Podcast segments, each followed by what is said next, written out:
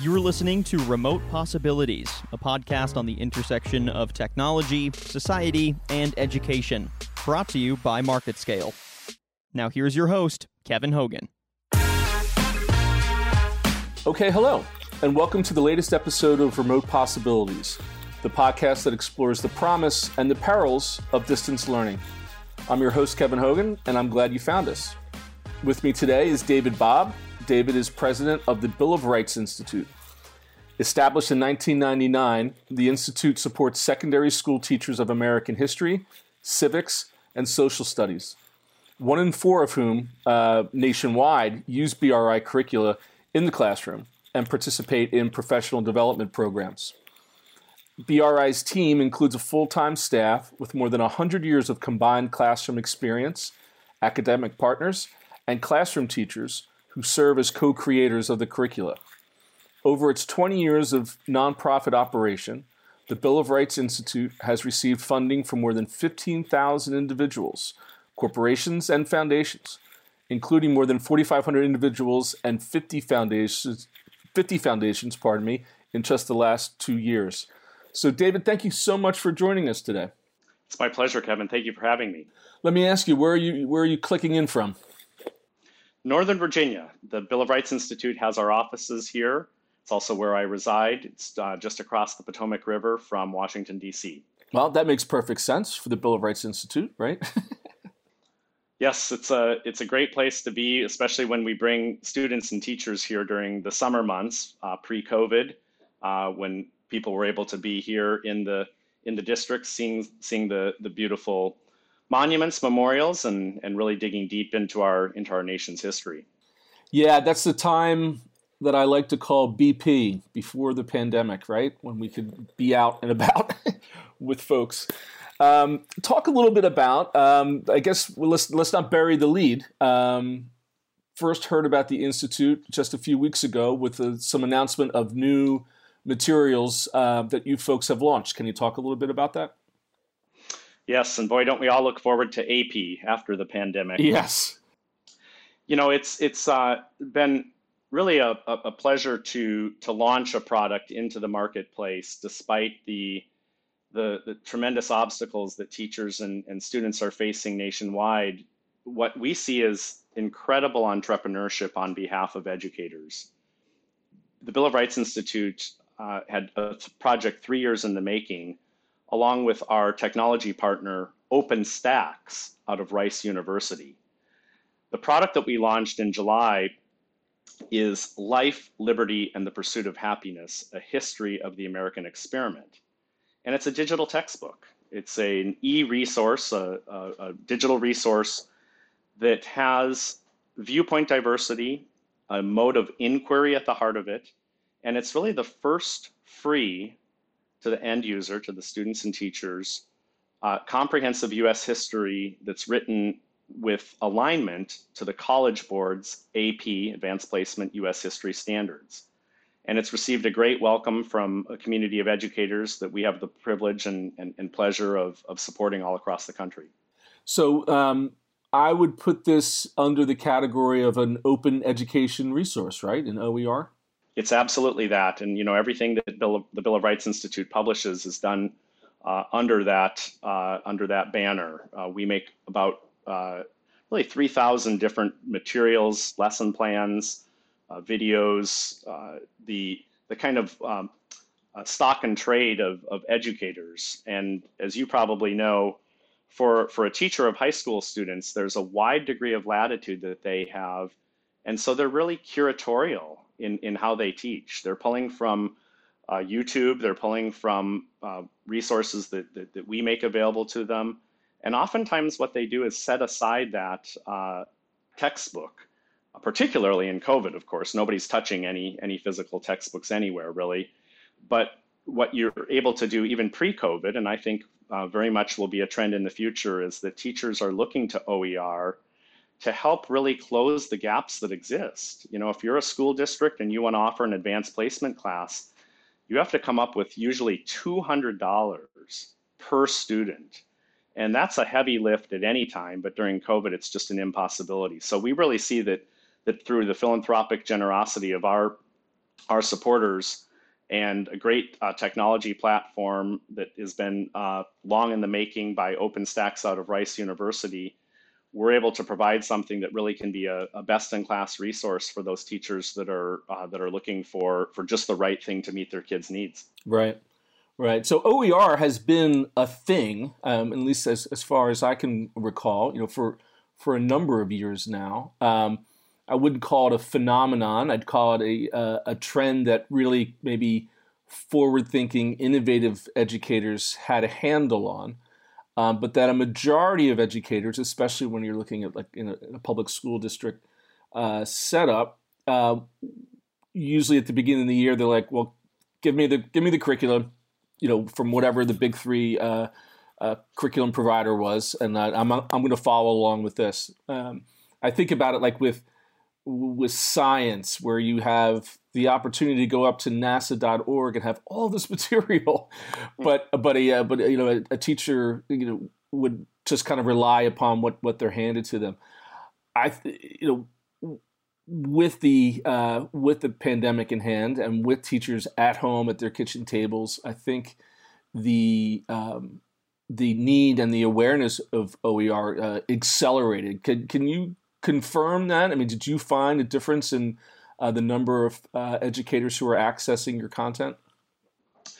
You know, we did. We had seen the trend accelerate uh, considerably even prior to COVID. So, for example, the the page views uh, we measure really our uh, commitment from teachers because they're not purchasing materials in terms of the time that they give us. And one uh, way that we can look at that is, is through their, their, their page views. That had uh, nearly doubled uh, year over year, even prior to uh, COVID. Uh, students' reliance on YouTube is, is, is considerable, and that we've seen a, a, a, doubling during the, during the pandemic. But in terms of your point about OER, I think it's really interesting because at the high school level, which is a little different than you know an elementary uh, grade teacher who does largely rely and, and, and really has to focus on the materials that are given them and, and, and funded by uh, taxpayer dollars. But at the high school level, Newsela discovered in October of 2019, and we've seen that in our own business model at uh, the Bill of Rights Institute. When you ask administrators, they'll tell you that they think that high school social studies teachers are spending about half their time uh, working from the, the textbook that they're handed. When you talk to teachers, they they report that it's really one out of five days that they that they rely on that textbook. So I think that OER is something that preceded COVID in a big way, and that kind of revolution, which has gained steam, you know, at the at the college ranks. The, the rap always against OER resources is well they're just inferior you know it's just anybody can slap slap together something uh, put a title on it and throw it throw it out for for for internet consumption and I think we're seeing a, a, a, dramatic shift here where the providers of these materials are really turning out excellent resources. Well, and you also have the fact that uh, hopefully uh, during this, that um, the idea of digital literacy and the, the responsibilities that uh, that are going to come to students to make their own decision about the legitimacy of the information they're being presented. Right? I mean, that's that was a whole knock against Wikipedia that you couldn't use Wikipedia because you couldn't trust the sources. And I was always like, scroll to the bottom. The sources are there, and then you can kind of create your own um, feeling of where this stuff uh, sits on your own personal spectrum. Totally agree, Kevin. I think that's the key, right? You want student ownership of these ideas, whatever subject area they're studying. And for us in civics, you know, that kind of literacy, that that ability to sift through content. And that's really why we've put at the heart of this resource viewpoint diversity. So you know how in a typical textbook, let's say a, a history book, you you kind of get the the, the, the omniscient viewpoint. Uh, it, it seems like the book knows all the answers, and a kid is often left wondering, well, what's left for me to do? Just memorize the facts and dates. It's really boring. And so a smart kid can do that, get a five on the on the AP exam, and hope they never have to take another history uh, uh, course again. We want to change that dynamic, make make the questions the heart of the the thing. And so what we did is we hired uh, 100 academics and we required them, which wasn't always easy. Uh, we found those that could really write in a jargon free prose.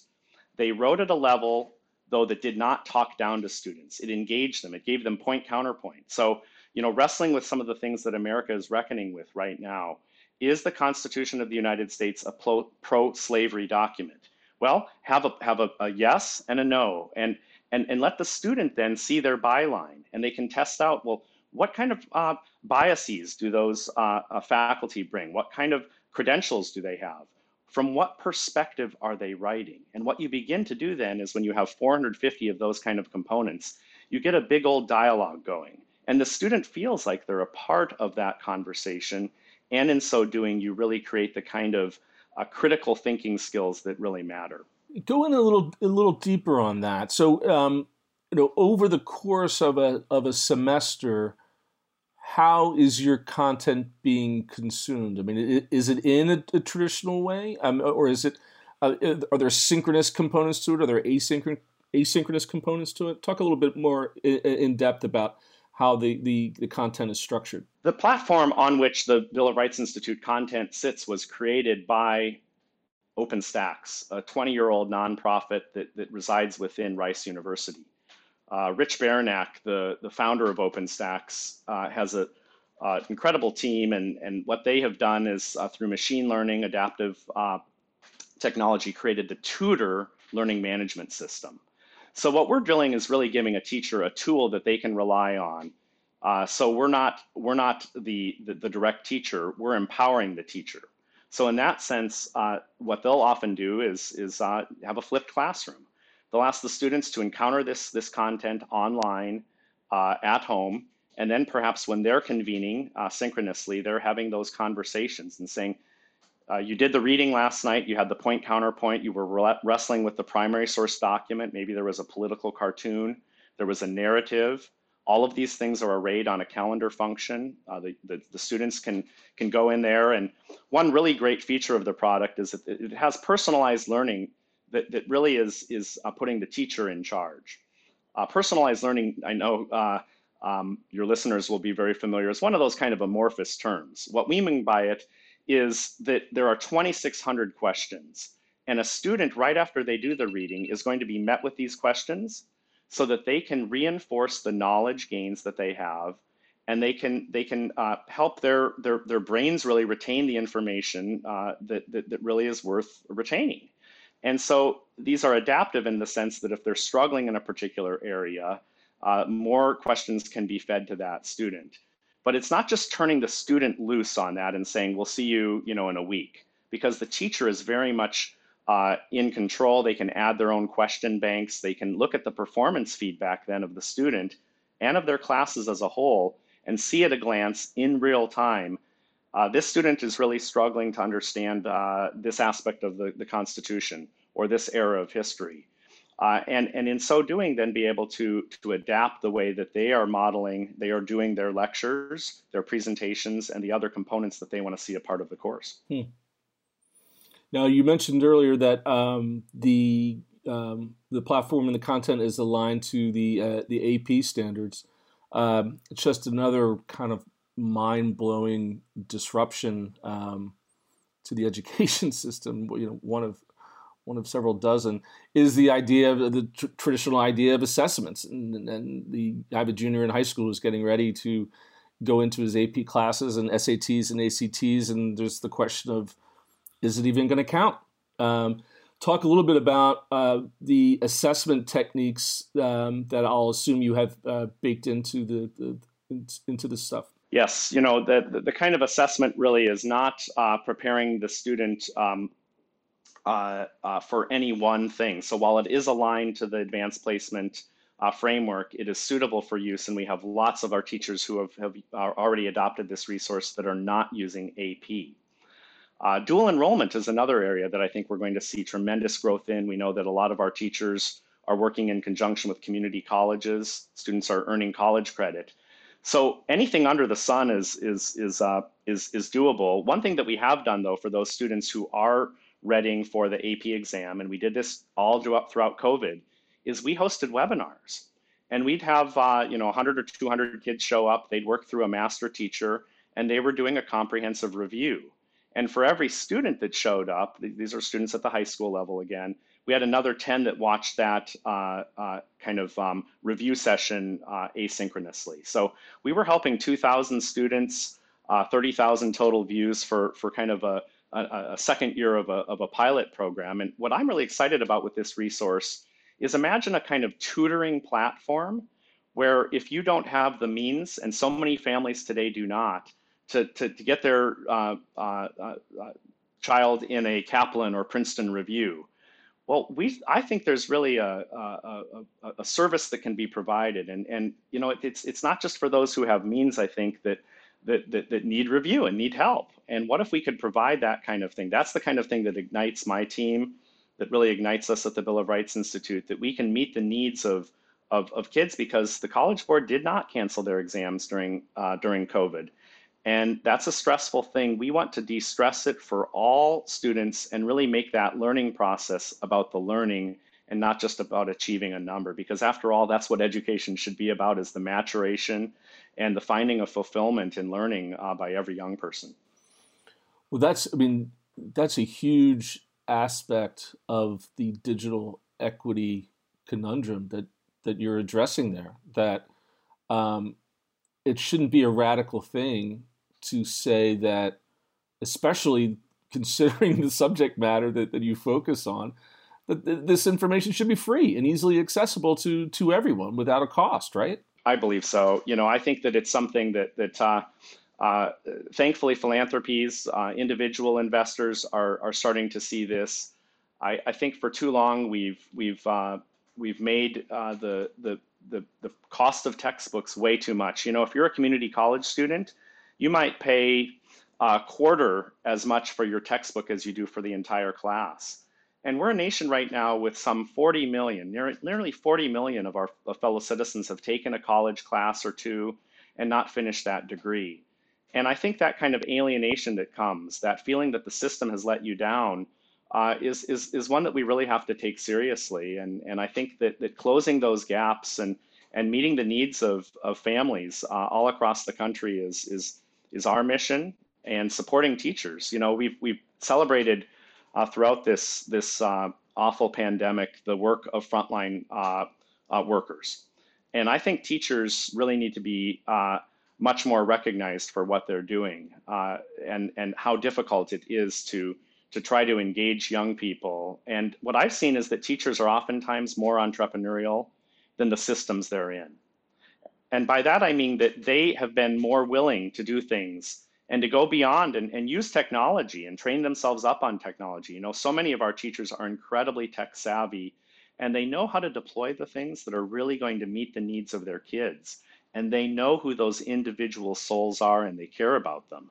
And those are the people that can really be best deployed, we think. So that's why we're a direct to teacher provider. Uh, we, we, we go directly to teachers and have been able to assemble a, a, really large group of, of teachers by word of mouth and, and just meeting their needs where they're at. Well, talk a little bit about, I mean, especially as, as we sit here um, on October 1st, uh, a, a, month or so away from uh, a, an election, and the you know the, the, back and forth when it goes to the idea of uh, digital literacy and establishing what is quote fake news you know what is it what is what is right what is wrong where it is i mean somehow you, the bill of rights is and the constitution are somehow a controversial subject right now i don't know if that's just something else out of 2020 but i mean that that's where it is how are you able to navigate um, this sort of material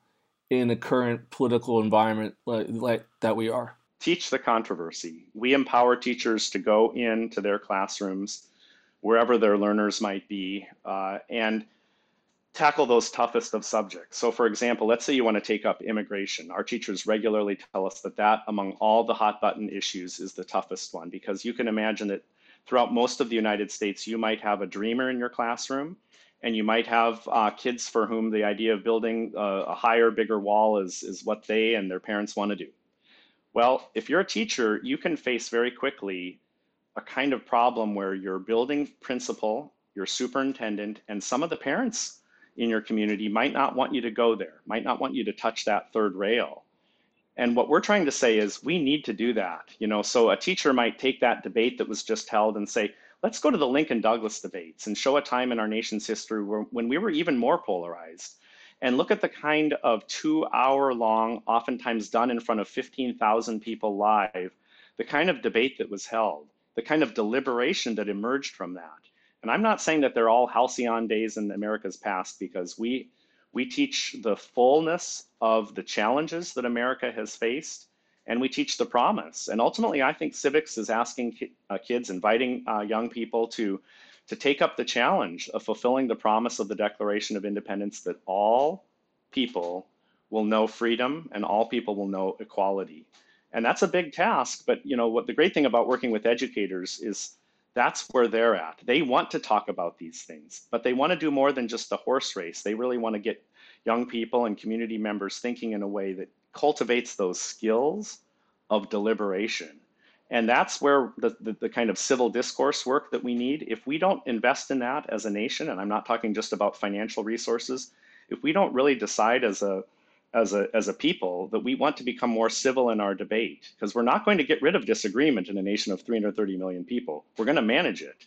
Or we're, or we're going to be managed by it. And right now, we need to get our arms around it and say, we need to figure out a better way and to disagree. Yeah.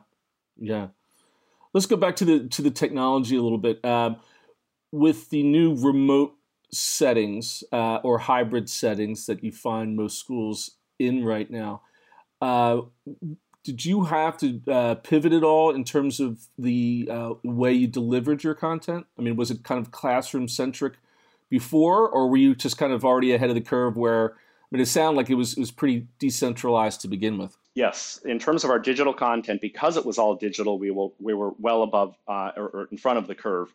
I'd say the, uh, the the thing that we did have to uh, change up some is that we do a lot of professional development, which is the opportunity for teachers to earn continuing education units. Uh, so every year we'll do that for usually more than a thousand teachers in person. Uh, we were able very quickly, however, to be able to offer all of those programs that normally would happen, you know, 50 teachers at a time in in uh, Dallas or Boston or Los Angeles, uh, for those to be offered digitally. And what we found is that there's ways to get beyond kind of the Zoom exhaustion. Uh, and and that's really been an interesting experiment, uh, uh, kind of experimental model where whereby you can empower teachers to be really involved. You know, what we look at our our our goal is that teachers are co-creators with us of this content. So it's never a stand and deliver kind of model. It's really what can we do to build out professional learning communities all across the United States and in ways that are going to be interesting cross pollinations uh, for, for teachers with different affinities, uh, different uh, perspectives, those that really want to drill down in a particular area.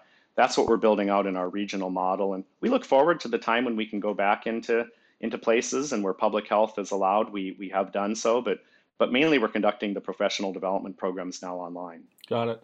Well, and then you also mentioned earlier the opportunity to put together webinars um, where you have hundreds of uh, thousands of kids who are witnessing, yes. and you could probably get some. Um, I think that's been one positive too that's come out is the ability of getting maybe say a, a legal scholar, right, or a, a, mm-hmm. a top professor who would.